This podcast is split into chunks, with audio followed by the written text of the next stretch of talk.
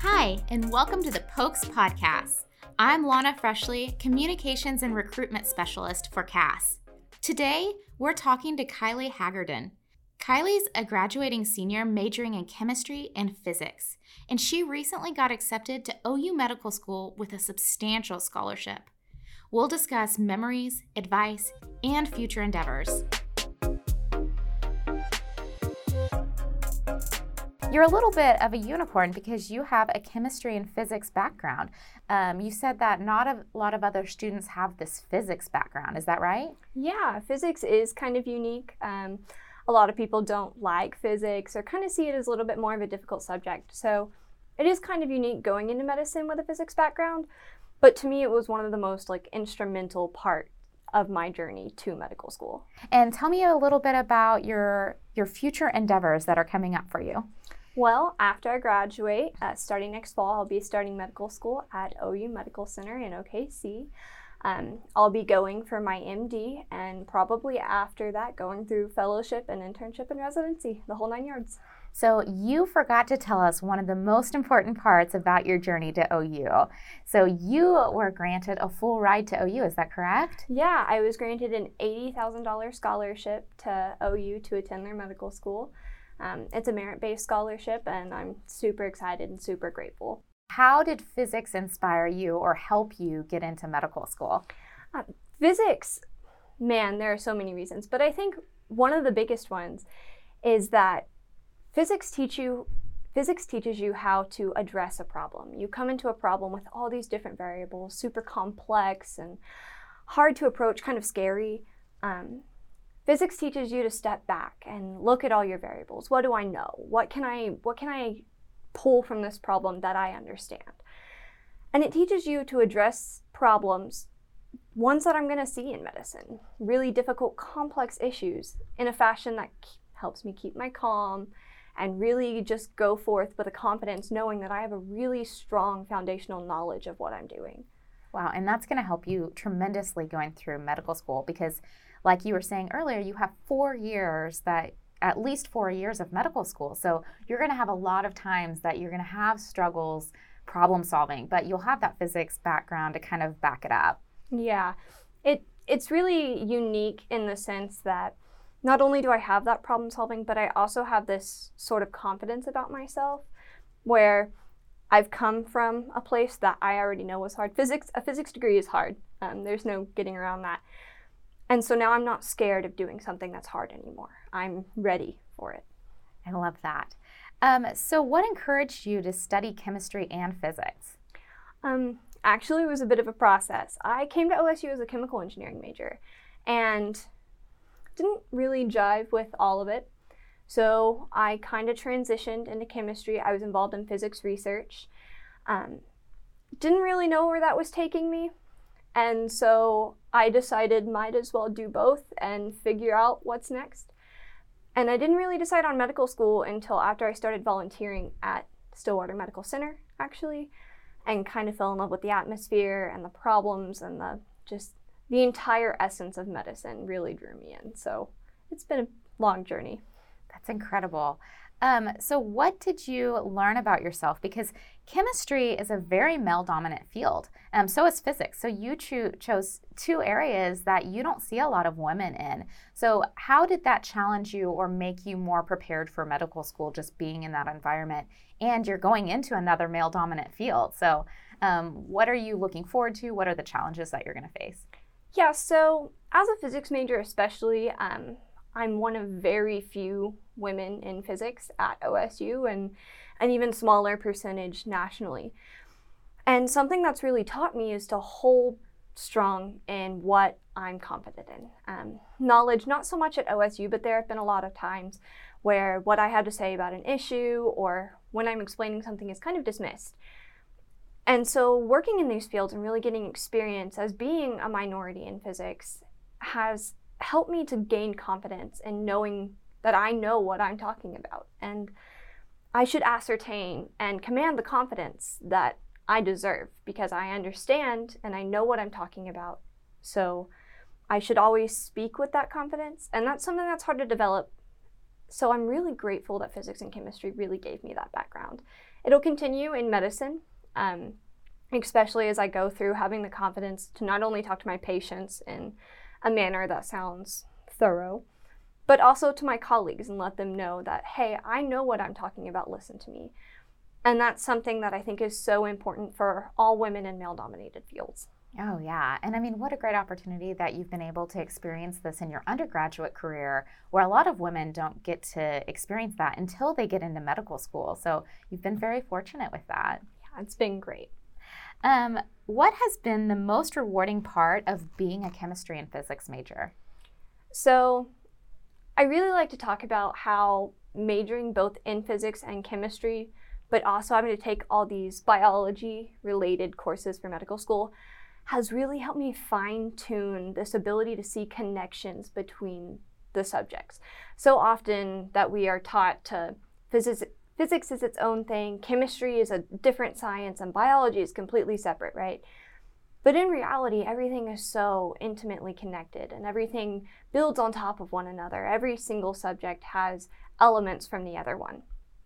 And by majoring in physics and chemistry, but also having a really strong biological background, I'm really able to see those connections and use them to my advantage, both in understanding and solving problems. It helps me create these really cool, dynamic, complex kind of relationships with the science that I'm really fond of. Oh, I'm so glad that you can find so much pleasure in science because there's people like me that are more humanities based. So I really appreciate people like you that can really dive into sciences and really understand it and appreciate it. Um, okay, so how did chemistry and physics prepare you for medical school? I know we've touched base on this a little bit, but are there any certain takeaways that you're like, yeah, this is really going to help me later on? Yeah, um, we talked about the problem solving a little bit, but I think another really important aspect um, is those connections I was just talking about. Seeing the connections, how, just for example, how medicine, the chemistry of medicinal science plays with the biological chemistry, and how that fundamentally relates to physics. Um, that kind of solid background in those really fundamental kind of sciences is going to help me tremendously when able to think about pharmaceuticals or like I'm I want to go into neurology. A lot of neurology is leaning towards physics and how does the light, how does the energy move in our cells? How is this happening? And we're starting to get to a point in technology where it's no longer just about biology. It's about the physics and the chemistry behind the biology. And so having that background I think is going to be just entirely unequaled. I agree. Um, I think we have so many students that come in thinking that biology is their only option. But like you're saying, I mean, you're going to be able to benefit from that chemistry and physics background um, in different ways than a, a biology student would. So that's incredible that you're able to see that and see those takeaways um, from the physics and chemistry. Okay, so a little a bit tell me a little bit about describing the medical school pr- application process. That's pretty lengthy right? So were you able to work with our pre-professional advisors or tell me a little bit about what your process looked like? Oh most definitely. The medical school application process is long um, as it is daunting. Um, you have to start early. There's all these pressures to be not only heavily involved and successful in your academics, but to be involved in student groups and to be involved in volunteer work and shadowing and all these pressures. And that's really important to get started. Um, it is, don't get me wrong. But I really advise students who are coming in and thinking about this as an option to really take advantage of all the resources that OSU has. Um, career services in CAS was just instrumental to me to being able to succeed. Um, Lawrence Richardson was the best ever with helping me not only figure out my path, but why my path mattered. And that was really, really important. Um, and as you transition into that part where you're prepping, you're prepping for the MCAT, and that's just hard, fast. You need to, you know, lock yourself in a room for a couple hours and just study. And that's hard and it's emotionally draining. And having those resources that you can go and talk to and get yourself through that is fundamental to your success because not only does it matter that you can get a great test score, if you're not happy doing it, that's that's really hard. and then continuing on the process, you know, um, writing out your personal statements and writing up your application, which ends up being about 27 pages. Um, you need those resources, all those professors that you've talked to, all those, every, every advisor, the pre health committee down in the student union basement, they're going to be your best friend writing those things because you can never rewrite too many times. You've got to write, rewrite, and then write it over again just for fun. And so those people are really there to help you find your voice. And especially coming from science, maybe we're not so familiar with finding our voice and putting it on paper. And those people are so, so good at it. And they can really help you. And it makes a huge difference. And then transitioning from that, the next step, there are so many steps, is the interview process and being able to talk to people one on one and being comfortable showing your personality and the mark that you're going to make on medicine is so important. Being able to show your uniqueness is one thing, but also feeling relaxed in that setting is hard. And so, all the career readiness stuff that OSU offers the mock interviews, the resume cafes, the whole the whole gambit of it really is so, so helpful when learning to deal with these super stressful situations. So, I mean, take advantage of everything we have here because we are so lucky to have it. Yeah, that's so right. I mean, and one of the things that you said is you were able to see the your own uniqueness on what you can bring, and that's something so important for any student that's going to medical school. Um, and we always try to tell students like, how can you diversify yourself that you're not going to look like every other student on a medical application? Because as you continue into your undergraduate program, that's when it becomes more important than ever to make sure that you look different than other applicants. So that's great that you are able to kind of work with your resources and they can help kind of narrow that down for you. Um, so, what are you looking forward to? I know uh, it might be a little daunting to look forward to medical school because I know you're going to have a hard four years ahead of you, but that still has to be exciting, right? Oh, I'm. It'd be easy to talk about what I'm not excited for, but I'm so ready to get into this environment where I'm studying things that are going to be so relevant to what I'm doing. Uh, the first two years of medical school are generally spent in classroom. It's your bookwork, your anatomy, your pharmacology, your pathology type learning. Um, and then after that, you're immediately jumping into clinicals. And I, oh, I'm so excited to start working with patients and start building that kind of relationship that I'm going to be fulfilling and seeing how I can make a difference in medicine. And that's so important to me, more than just the science. I love the science, don't get me wrong, it's probably one of my favorite things. But knowing that for the next four years, I'm going to start making this difference that I've talked about for so long. And I'm so excited to get started. Oh, that is so cool. Yeah, you have a long trip ahead of you, but tell us a little bit about what your plan is after medical school. If you could just predict what your future looks like from right now, um, what would you say that looks like for you? So, you know, medical school is a process. So I'll go for four years and then internship and then residency and then more than likely a fellowship. Um, I am interested in kind of a behavioral aspect of neurology, which is really, really cool. Um, it means I'm going to go to school for a really long time. so I definitely expect that. But in the meantime of that, I'm really looking forward to getting involved both in policy making and access to care. That's one of my big pushes as I go into medicine is make sure that I am a resource for people for equality of care for people who have limited access or who have felt discriminated in the medical field. It's really important that I help make this kind of equal a- equal access huge welcoming environment for my patients. And I mean, I'm going to be in school for forever, and that's okay.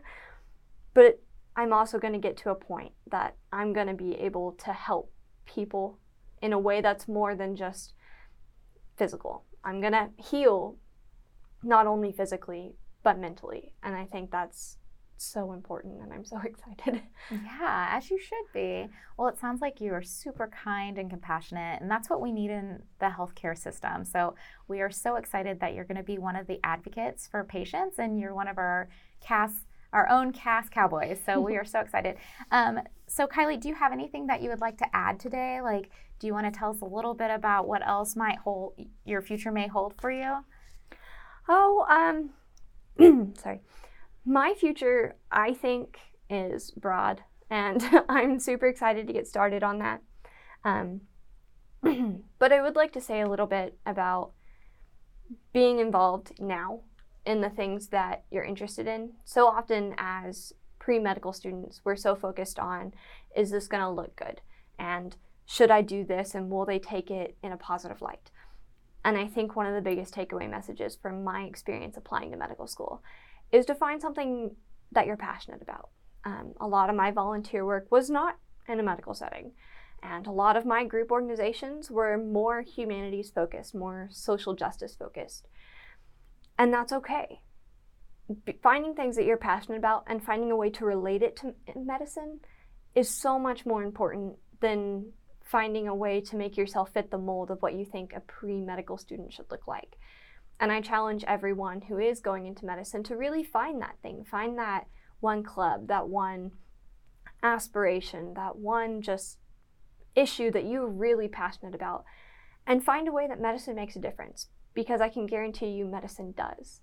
And you have the power to change it. And that's so cool.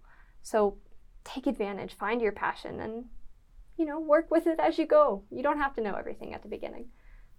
That is so cool. Well, Kylie, thank you so much for taking the time to talk to us today. We appreciate it and good luck at OU. Um, thank you so much. Thanks for having me.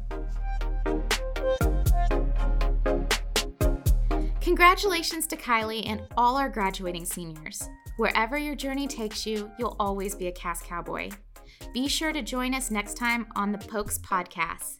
To finish us out, here's Kylie to tell us why arts and sciences make the world a better place. I really like the analogy that arts and sciences and humanities are related kind of like a flower. Your sciences, your, bio- your biology, chemistry, and whatnot, it's more of your stem, how you get the water, how you function and kind of the more functional aspect. But humanities kind of give us this beauty, this color, this life. And the really cool thing about that is that you have something that can't live without the other. The petals aren't going to flourish without the stem, and the stem is not going to get as much light or as much pollen if we don't have the petals. And they're so intimately connected, and by creating this kind of flower like system, I think arts and sciences really work together to both help our world grow and to give it beauty.